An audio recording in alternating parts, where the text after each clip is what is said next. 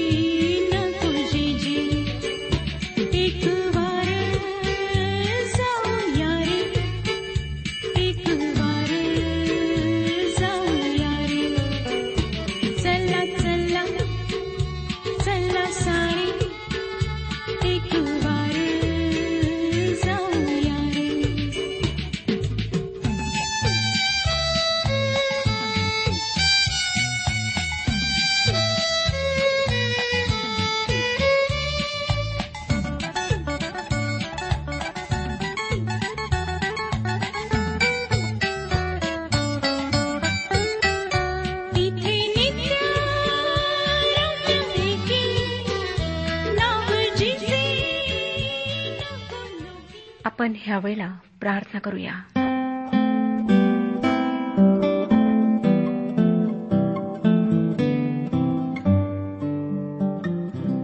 हे जिवंत परमेश्वर पित्या आज आमच्या प्रार्थनेकडे तू लक्ष दे. आमचा धावा तू ऐक. आमची भिस्त केवळ तुझ्यावर आहे. तूच प्रभू आमचा खडक आमचा मेंढपाळ आम्हाला सांभाळणारा आहेस. आज आम्ही तुझ्यावर विसंबून आहोत. कारण आम्हाला माहीत आहे प्रभू की आमची मदत करणारा तूच आहेस. आज तू विशेष रीतीने आमच्यासोबत हो. आजच्या वचनाच्याद्वारे आमच्याशी बोल. हो दे प्रभू की जे लहान थोर श्रोता तुझ्या समक्ष आहेत त्या प्रत्येकाला तुझ्याद्वारे आशीर्वाद प्राप्त व्हावा. ज्यांना शारीरिक विकार आहेत जे औषध उपचार करून थकलेले आहेत अशा सर्वांना तू स्पर्श कर. ह्या क्षणी तुझं सामर्थ्य त्यांच्या शरीरात कार्यरत होऊ दे. हो दे प्रभू की त्यांनी उठून तुझी स्तुती करावी? सर्वांना मी तुझ्या पवित्र हातात देत आहे आणि ही वेळ तुझ्या पवित्र हातात देऊन हीच अपेक्षा करीत आहे की तू आम्हाला आशीर्वादित कर. प्रभू यशू ख्रिस्ताच्या कोड आणि पवित्र नावात मागितले आहे म्हणून तो ऐक. आमेन. श्रोत्यानो आता आपण एकसष्टाव्या स्तोत्राचा अभ्यास करूया. हे स्तोत्र देवभिरू लोकांचा धावा आणि त्यांचा विश्वास व्यक्त करते. एकसष्टपासून अडुसष्ट या स्तोत्रांचा एक छोटासा विभाग आपल्याला करता येईल. कारण या आठही स्तोत्रांमध्ये देवाच्या लोकांचा देवावरचा स्थिर व दृढ विश्वास व्यक्त झालेला आहे. या स्तोत्रांमध्ये काही ठिकाणी प्रभू येशूचेही वर्णन आढळते. एकसष्टावे स्तोत्र दाविदाने केलेली एक सुंदर प्रार्थना आहे. मला वाटतं की या प्रार्थनेची आपण आपल्या रोजच्या प्रार्थनेशी तुलना करून पाहायला हवी. प्रत्येक महिन्याच्या सुरुवातीला पगार झाल्यानंतर आपणापैकी अनेक जण किराणा मालाची यादी घेऊन वाण्याकडे जातात. वाणी त्याची वही व पेन घेऊन बसतो आणि आपण त्याला आपल्या वस्तूंची यादी देतो. त्याने एक एक करीत या वस्तू द्याव्यात ही साहजिकच आपली अपेक्षा असते. जेव्हा श्रोत्यानो आम्ही प्रार्थनेच्या निमित्ताने देवाजवळ येतो तेव्हा अशीच मागण्यांची यादी आम्ही परमेश्वरासमोर सादर करतो. ती यादी देऊन झाली की आमचा व परमेश्वराचा संबंध जणू काही संपतो. पुन्हा दुसऱ्यांदा प्रार्थना करेपर्यंत आम्हाला परमेश्वराची बऱ्याचदा आठवणही राहत नाही. ही असल्या प्रकारची प्रार्थना श्रोत्यानो खरी खरी प्रार्थना नाही. खरी प्रार्थना अंतकरणातून येते. ती देव कोण आहे कसा आहे याचे भान ठेवते. आता एकसष्टाव्या स्तोत्रात आणि नंतरच्या काही स्तोत्रांमध्ये आपण दाविदाच्या या सुंदर प्रार्थना अभ्यासणार आहोत. एकसष्टाव्या स्तोत्राची पहिली दोन वचने वाचूया. हे देवा माझा धावा ऐक. माझ्या प्रार्थनेकडे लक्ष दे. माझे मन व्याकुळ झाले असता दिगंतापासूनही मी तुझा धावा करीतो. जो खडक मला दुर्गम आहे त्यावर मला ने. कधी आपणाला प्रार्थना करीत असताना असे वाटले आहे का? की देववरती स्वर्गात आहे आणि आम्ही खाली पृथ्वीवर आहोत. आमच्या प्रार्थना त्याच्यापर्यंत पोहोचत नाहीत. दाविदाला असेच वाटत होते. तो त्याच्या अगदी जवळ जाण्याच्या प्रयत्नात होता. परमेश्वर आपल्यापासून फार दूर आहे असे दाविदाला वाटत आहे. पण तरीही तो आपला धावा ऐकेल आपल्या प्रार्थनेला उत्तर देईल असा त्याचा विश्वास होता. आणि पुढे तो परमेश्वराला म्हणतो की जो खडक मला दुर्गम आहे त्यावर तू मला ने. संकटातून बाहेर पडणे हे दाविदाला स्वतःच्या सामर्थ्याने शक्य नव्हते. परंतु अशा वेळेस परमेश्वरच त्याला त्याच्यापेक्षा उंच असलेल्या खडकावर सुरक्षित ठेवू शकतो असा त्याचा विश्वास होता. पवित्र शास्त्र आम्हाला सांगते की आम्हाला ज्यावर परमेश्वर सुरक्षित ठेवतो तो खडक स्वतः प्रभू येशू ख्रिस्त आहे. आणि जे त्याच्यावर मनापासून विश्वास ठेवतात त्यांचे जीवन ख्रिस्त येशूमध्ये लपलेले असते. करिंदकरास पहिले पत्र दहा चौथं वचन सांगतं आणि ते सर्व तेच आध्यात्मिक पाणी प्याले कारण ते आपल्या मागे चालणाऱ्या आध्यात्मिक खडकातून पीत होते. तो खडक तर ख्रिस्त होता ह्या गोष्टींविषयी आपण अजाण असावे अशी माझी इच्छा नाही. श्रोत्यानो दावीद पुढे परमेश्वरावरचा आपला विश्वास अशा प्रकारे प्रगट करीत आहे. तिसऱ्या वचनात तो म्हणतो कारण तू माझा आश्रय वैऱ्यापासून लपण्यास बळकट दुर्ग असा होत आला आहेस. आमच्या प्रेमळ स्वर्गीय पित्याचे हे किती सुंदर व सत्य असे चित्र आहे. वादळांपासून संरक्षण करणारा तो आमचा आश्रय आहे आणि शत्रूंपासून आमचा बचाव करणारा तो आमचा बळकट दुर्ग आहे. चौथ्या वचनात तो म्हणतो तुझ्या मंडपात मी सर्व काळ राहीन. मी तुझ्या पंखाच्या छायेचा आश्रय घेईन. दाविदाचा परमेश्वरावरचा हा नम्र विश्वास किती सुंदर आहे. संकटात परमेश्वराचे सहाय्य मागायचे व संकट संपताच परमेश्वराकडे उद्धटपणे पाठ फिरवायची अशी दाविदाची वृत्ती नाही. पुन्हा एक वार देवाच्या संदर्भात पंख हा शब्द ह्या ठिकाणी आलेला आहे. येशू ख्रिस्ताने सुद्धा हेच उदाहरण वापरले आहे. ज्या प्रकारे एक कोंबडी आपल्या पिल्लांना आपल्या पंखाखाली घेऊन सुरक्षित ठेवते त्याप्रकारे येशू ख्रिस्त त्याच्या लोकांना सुरक्षित ठेवणार आहे.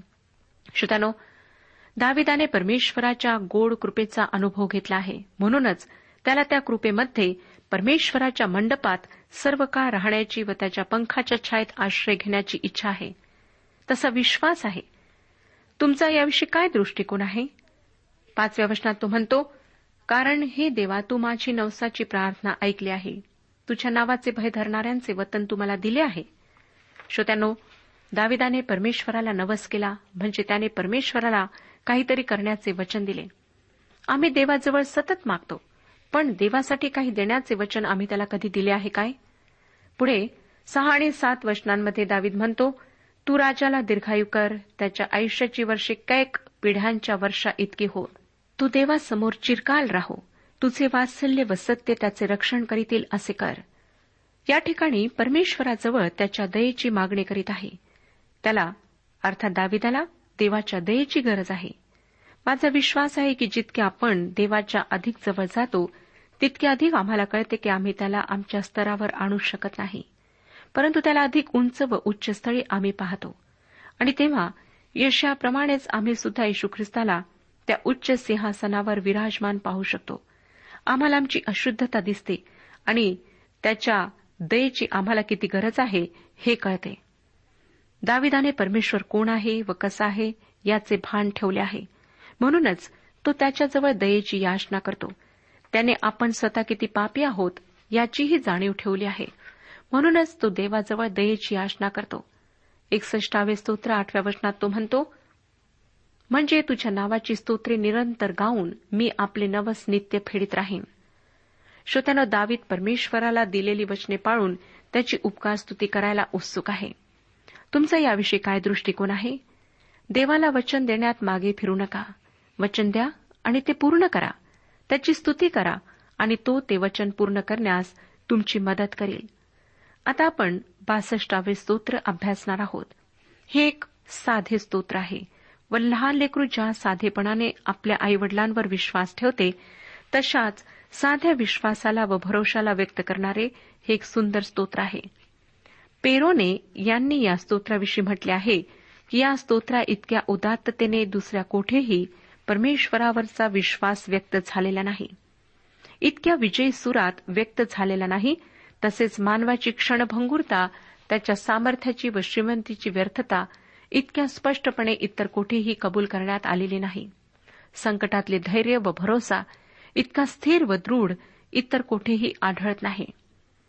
या स्तोत्रासाठी स्पष्टीकरण देणारे शीर्षक नसले तरी परंपरेवरून आम्हाला समजते की दाविदाच्या जीवनातल्या एका अत्यंत दारुण प्रसंगी त्याने हे स्तोत्र रचले.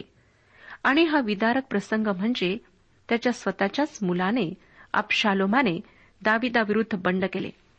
त्याविषयीचा वृत्तांत आपल्याला जुन्या करारातील शमुवेलाचे पुस्तक दुसरे पुस्तक ह्यामध्ये आढळतो.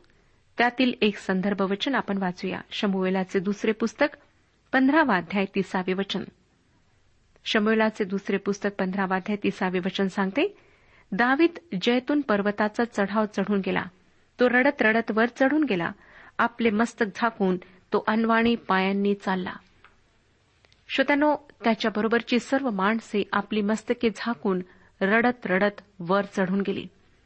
स्वतःच्या आवडत्या मुलाने बंड करावे ही दाविदाच्या जीवनातली एक शोकांतिकाच होती. त्यावेळेस अबशालोम येरुश्लेमकडे चाल करून येत होता आणि त्याचा तिथला प्रवेश मोठ्या निर्णयाची वेळ होती. काहींनी दाविदाला अनुसरण्याचे ठरवले तर काहींनी अबशालोमाला अनुसरण्याचे ठरविले. याच वेळेस आपल्याशी कोण निष्ठावान आहे व कोण नाही हे दाविदाला समजले. याच वेळेस त्याच्या अगदी विश्वासातला त्याचा सल्लागार फेल यानेही दाविदाकडे पाठ फिरवली. तसेच योनाथानाचा मुलगा मफ्फी बोशेत ज्याच्याशी दाविदाने मैत्री केली होती त्याच्याही विश्वासघाताविषयी दाविदाला याच वेळेस कळले. आणि श्रोत्यानो आपण कल्पना करू शकतो की ज्या एरुश्लेम शहरामध्ये दाविदाचे मोठ्या जयघोषासह स्वागत करण्यात आले होते त्याच शहरात आता त्याच्या विरुद्ध बंड करणाऱ्या त्याच्या मुलाचे जयघोषाने स्वागत होत होते. दाविदासाठी हा अतिशय विदारक अनुभव होता. त्याचे स्वतःचे आप्त व प्रियजन त्याच्या विरुद्ध त्याच्या जीवाविरुद्ध उठले होते. दाविदाची मोठी मानहानी व बदनामी होत होती. अशा शोकजनक स्थितीमध्ये दाविदाने हे बासष्टावे स्तोत्र रचले. या स्तोत्रामध्ये आपण देवाच्या हाती स्वतःला समर्पित केलेल्या सर्व वादळांना संकटांना देवाच्या सामर्थ्याने तोंड देणारा दावीत पाहतो. त्याच्या जीवनातल्या एका अत्यंत कठीण प्रसंगी संकटाच्या प्रसंगी त्याने हे स्तोत्र रचले. आणि नवलाची गोष्ट ही आहे की या संपूर्ण स्तोत्रामध्ये कोठेही निराशेचा सूर नाही भीती नाही दुःखाची छटा नाही की कटुपणा नाही तर तो तारणाविषयी गात आहे. आशेने भरलेले हे त्याचे गीत आहे. पहिले वचन वाचूया. माझा जीव केवळ देवावर भिस्त टाकून स्वस्थ राहिला आहे. त्याच्यापासून मला तारण प्राप्ती होते. शक्य आहे श्रोत्यानो की यावेळेस तू देवावर भरोसा ठेव आणि एरुश्लेम सोडून तू जाऊ नकोस असा सल्ला देणारे लोक दाविदाच्या अवतीभोवती होते. परंतु दाविदाने त्यांचा सल्ला मानला नसावा कारण त्याची सर्व भिस्त देवावर होती. म्हणूनच अनिश्चितता व असुरक्षितता यांचा विचार न करता त्याने विश्वासाने एरुश्लेमेच्या बाहेर पाऊल टाकले. दुसऱ्यांना हे कृत्य कदाचित त्याच्या पराभवाचे चिन्ह वाटले असेल पण दाविदाकरिता ते विश्वासाचे पाऊल होते. हा विश्वास त्याला देवापासूनच मिळाला होता. पुढे तो दुसऱ्या वचनात काय म्हणतो पहा? तोच केवळ माझा खडक तोच माझे तारण आहे तोच माझा उंच गड आहे मी सहसा ढळणार नाही. या स्तोत्राचे हे मध्यवर्ती सत्य आहे. हे दाविदाच्या जीवनाचेही मध्यवर्ती सत्य आहे. आणि याच कारणामुळे तो सर्व संकटांवर मात करू शकला. एवढेच नाही तर तो इतर लोकांपेक्षा वेगळा व भव्य व्यक्तिमत्वाचा असा आम्हाला दिसतो. आज आम्हीही दाविदासारखे विजयी ख्रिस्ती जीवन जगू शकतो जर आम्ही येशू ख्रिस्ताला आमचा वैयक्तिक तारणारा म्हणून स्वीकारले आहे.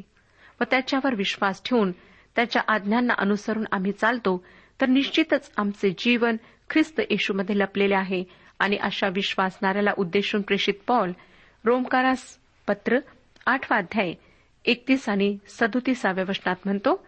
रोमकरासपत्र पत्र एकतीस आणि सदोतीसावे वचन जर देव आम्हास अनुकूल तर आम्हास प्रतिकूल कोण? आणि ज्याने आम्हावर प्रीती केली त्याच्या योगे या सर्व गोष्टीत आपण महाविजयी ठरतो. जो दाविदाला आश्रय देऊन संकटसमयी त्याचे सहाय्य करणारा प्रभू परमेश्वर होता तोच आमचाही प्रभू परमेश्वर आहे. व आम्ही त्याच्याजवळ त्याचा पुत्र येशू ख्रिस्त याच्याद्वारे जे मागू ते देण्यास तो सर्वदा तयार आहे. दावीद परमेश्वरावरचा आपला विश्वास ठासून सांगताना बासष्टावे स्तोत्र सात आणि आठ वचनांमध्ये म्हणतो माझे तारण व माझे वैभव देवावर अवलंबून आहे. माझ्या बलाचा दुर्ग माझा आश्रय देवच आहे. अहो लोक हो सर्वदा त्याच्यावर भाव ठेवा. त्याच्यापुढे आपले मन मोकळे करा. देव आमचा आश्रय आहे. दाविदाचे हे बोलणे खरोखर किती सुंदर आहे. कोणी पैसा सत्ता धन आणि वैभव यामध्ये धन्यता पावते परंतु दाविदाचे वैभव देव सहवासात आहे. म्हणजे त्याला राज्यपद वैभव किंवा इतर कोणत्याही गोष्टी मिळाल्या नसत्या. फक्त देवाचा सहवास लाभला असता तरी तो त्यामध्ये तृप्त राहिला असता. दाविदाने जे शाश्वत आहे व ज्याचा त्याला मृत्यूनंतरही मोठा फायदा आहे ते धन म्हणजे देव सहवासाची आशा व इच्छा धरली. श्रोत्यानं तुम्ही काय साठवता? स्वतःसाठी धनसंपत्ती गोळा केल्याने स्वर्गात ती तुमच्या मालकीची होईल असे तुम्हाला वाटते काय? न जाणो तुमच्यासाठी स्वर्गाचे दार उघडले जाणारच नाही तर? असे ना हो. प्रभू येशूने मत्ते कृष्णवर्तमान सहावाध्याय एकतीस ते तेहतीस या वचनांमध्ये सांगितले. मत्ते कृष्णभवर्तमान सहावाध्याय एकतीस ते तेहतीस वचने. काय खावे काय प्यावे काय पांघरावे असे म्हणत काळजी करीत बसू नका. कारण ही सर्व मिळविण्यास विदेशी लोक खटपट करीतात. या सर्वांची गरज तुम्हाच आहे हे तुमच्या स्वर्गीय पित्यास ठाऊक आहे. तर तुम्ही प्रथम त्याचे राज्य व त्याची धार्मिकता मिळवायची खटपट करा म्हणजे याबरोबर तीही सर्व तुम्हास मिळतील. श्रोत्यानो दाविदाप्रमाणे आम्हीही या कार्यक्रमाद्वारे तुम्हाला परमेश्वरावर येशूवर विश्वास ठेवण्यासाठी वेळोवेळी उत्तेजन देतो. कारण या जिवंत पुनरुत्थित येशूच्या दयेचा सामर्थ्याचा आम्ही स्वतः अनुभव घेतला आहे. तो तुम्हास घेता यावा अशी आमची कळकळीची इच्छा आहे. आता आपण नववं वचन वाचूया. मानव प्राणी केवळ वाफ आहेत ते केवळ मिथ्या आहेत. तराजूत घातले असता ते हलके भरतील. ते सर्व वाफच आहेत. श्रोत्यानो मानवाचे सामर्थ्य किंवा त्याचा अशक्तपणा त्याचे धन आणि वैभव किंवा त्याचे दारिद्र्य ह्या गोष्टी कवडेमोल आहेत. त्या वृथा आहेत कारण मानव प्राणी निव्वळ वाफ आहे जी काही क्षणातच विरून जाते. ती वाफ ते आहेत. दावीद ही गोष्ट कदाचित अहितोफेलच्या विश्वासघातावरून शिकला असावा. मानव विश्वासास पात्र नाही हेच त्याला या ठिकाणी म्हणायचे आहे. पुष्कळसे लोक इतरांकडे पाहून ख्रिस्ती जीवन जगण्याचा प्रयत्न करतात आणि निराश होतात हताश होतात. पण जर आमची दृष्टी येशू ख्रिस्तावर खिळलेली राहील तर आम्ही कधीच हताश व निराश होणार नाही. पुढे दहावं वचन वाचूया. जुलूम जबरदस्तीवर भिस्त ठेवू नका लूट केल्याची शेखी मिरवू नका. संपत्ती वाढली तरी तिच्यावर चित्त ठेवू नका. श्रोत्यानो आम्ही स्वतःचे शारीरिक बळ व धनसंपत्ती यांच्यावरही भाव ठेवू नये असे दावे सांगत आहे. अकराव्या वचनात तो म्हणतो एकदा देव बोलला आहे मी दोनदा हे ऐकले आहे की सामर्थ्य देवाचे आहे. दाविदाने जगाचा भरपूर अनुभव घेतला होता आणि मानव प्राणी किती अविश्वसनीय आहे कसा वाफेसारखा आहे याचा त्याने अनुभव घेतला होता.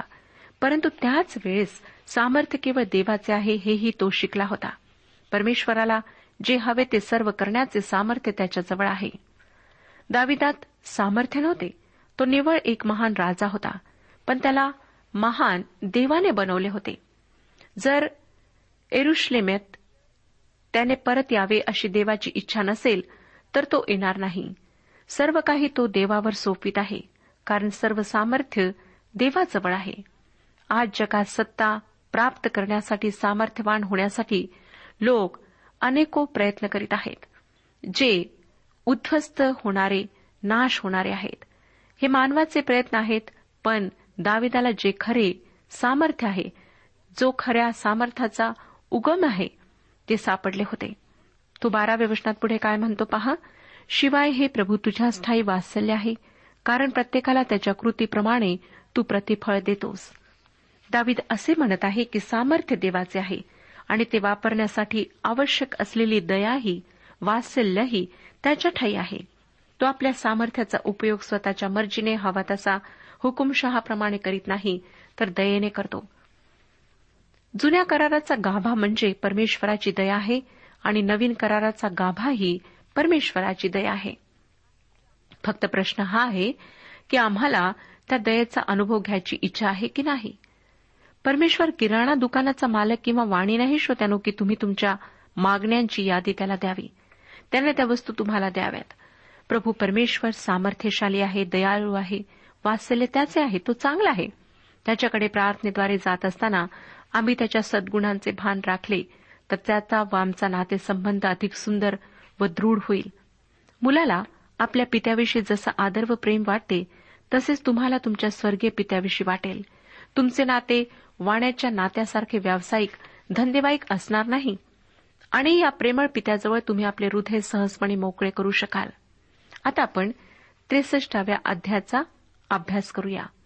या स्तोत्रामध्ये स्तोत्रकर्त्याची जीवनी पाण्यासाठी लागलेली तहान व्यक्त झाली आहे. व या स्तोत्राचे शीर्षक आम्हाला सांगते की दावीद यहुदाच्या रानात असताना त्याने हे स्तोत्र रचले. मला तर वाटतं की हे स्तोत्र म्हणजे दाविदाने परमेश्वराला उद्देशून लिहिलेले प्रेमगीत आहे. हे एक विशेष स्तोत्र आहे. जखमी हृदयाला मलमपट्टी करणारे दुखऱ्या मनावर हळूवार फुंकर घालणारे असे हे स्तोत्र आहे. या स्तोत्रात जीवनी पाण्याची तहान व्यक्त होते. फार आधीच्या मंडळीत उपासनाच्या वेळेस रोज हे स्तोत्र गायला जात असे. तसेच सभांच्या वेळेसही हे स्तोत्र गायला जाई. सुंदर विचार या स्तोत्राद्वारे व्यक्त झालेले आहेत. पहिले दोन वचने वाचूया. हे देवा तू माझा देव आहेस. मी आस्थेने तुझा शोध करीन. शुष्क वृक्ष व निर्जल प्रदेशात माझा जीव तुझ्यासाठी तान्हेला झाला आहे. माझ्या देहालाही तुझी उत्कंठा लागली आहे. अशा प्रकारे तुझे बळ व वैभव पाहण्यास पवित्र स्थानी मी तुझ्याकडे दृष्टी लाविली आहे. श्रोत्यानो कडक उन्हाळ्याच्या दिवसांमध्ये भर दुपारी रस्त्याने जात असताना जीव तहानेने कासावीस होणे कसे असते हे तुम्हाला मी सांगण्याची आवश्यकता नाही. दाविदाचे अंतकरण परमेश्वर भेटीसाठी तसेच तान्हेले झाले होते. दावीद संपूर्ण तनाने आणि मनाने परमेश्वराची आशा धरून आहे. परमेश्वराचे सामर्थ्य त्याचे वैभव पाहण्यास तो फार उत्सुक झाला होता. परमेश्वरावर एवढे प्रेम करणारे अनेक संतजन आमच्याही काळात आमच्याही जगात आहेत. श्रोत्यानो हे सर्व परमेश्वराच्या समक्षतेत चालणारे पवित्र जन दाविदाच्या अनुभवातून निश्चित केले. तुमचे परमेश्वराबरोबरचे नाते कसे आहे? तुमच्या व देवामध्ये कितपत जवळीक व कितपत दुरावा आहे? मोहळातून पाझरणाऱ्या मधापेक्षाही मधुर असलेल्या या प्रभुदेवाच्या प्रीतीचा अनुभव घ्यावा असे तुम्हाला वाटत नाही काय? नंतर तो त्रेसष्ट अध्याय तिसरा आणि चौथ्या वचनात काय म्हणतो पहा? तुझे वात्सल्य जीवनाहून उत्तम आहे. माझे ओठ तुझे स्तवन करीतील. मी जिवंत आहे तोपर्यंत तुझा धन्यवाद असाच करीन. तुझ्या नावाने मी आपले हात उभारेन. दाविदाला परमेश्वराच्या वात्सल्याचा अनुभव प्रत्यक्ष जीवनापासून उत्तम वाटतो. त्याला जीवनातल्या सुखापेक्षा परमेश्वराचे वात्सल्य त्याची प्रेमदया त्याची कृपा अधिक हवीशी वाटते. आणि तो पुढे पाचव्या वचनात काय म्हणतो पहा? त्रेसष्ट अध्याय पाचवे वचन. मज्जेने व मेदाने व्हावा तसा माझा जीव तृप्त होईल आणि माझे मुख हर्षभरीत होऊन तुझे स्तवन करेल. उत्तम व शक्ती देणाऱ्या भोजनापेक्षाही परमेश्वराचा सहवास तृप्ती देणारा आहे असेच तो ह्या ठिकाणी म्हणत आहे. सहावे आणि सातवे वचन. मी रात्री आपल्या अंथरुणावर पडून तुझे स्मरण करीतो व प्रहरो प्रहरी तुझे ध्यान करीत असता कारण तू माझे सहाय्य होत आला आहेस. म्हणून तुझ्या पंखाच्या सावलीत मी आनंद करीन. दावीद रात्री अंथरुणावर पडल्यावरही परमेश्वराचे स्मरण करीत असे.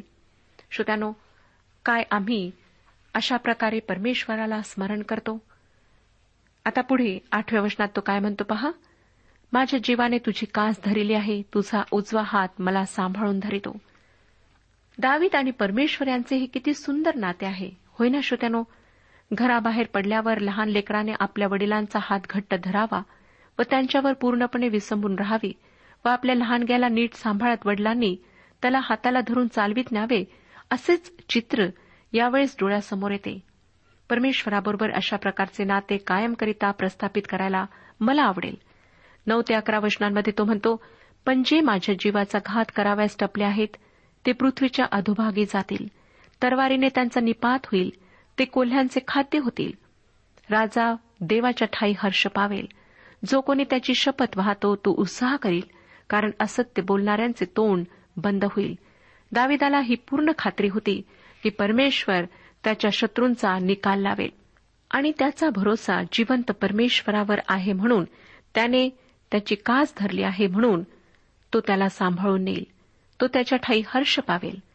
श्रोत्यानो काय आपण परमेश्वरामध्ये आनंदित आहात? जर नाही तर आज त्याच्यावर पूर्ण भरोसा ठेवा. परमेश्वर आपल्या सर्वांस आशीर्वाद देऊ. आजच्या उपासना कार्यक्रमात परमेश्वराच्या जिवंत वचनातून मार्गदर्शन आपण ऐकलं. आजच्या या वचनातून आपणास काही आशीर्वाद मिळाला असेल यात काही शंका नाही. सुदैव हो, जीवनविषयक काही शंका असल्यास किंवा काही प्रश्न असल्यास किंवा काही प्रार्थना निवेदन असल्यास पत्राद्वारे आम्हास अवश्य कळवा. आम्हाला अगदी आनंदच होईल. पत्र व्यवहारासाठी आमचा पत्ता लिहून घ्यावा. कार्यक्रम उपासना पोस्ट बॉक्स क्रमांक एक शून्य दोन बेजनबाग नागपूर पिनकोड क्रमांक चार चार शून्य शून्य शून्य चार. आमचा ईमेल अॅड्रेस आहे Marathi T T B at radio eight eight two dot com. Email address पुन्हा एकदा ऐका. Marathi T T B at radio eight eight two dot com बरं तर आता इथंच थांबूया कारण आपल्या कार्यक्रमाची वेळही संपत आलेली आहे. पुन्हा आपली भेट आपल्या पुढल्या कार्यक्रमात तोपर्यंत नमस्कार.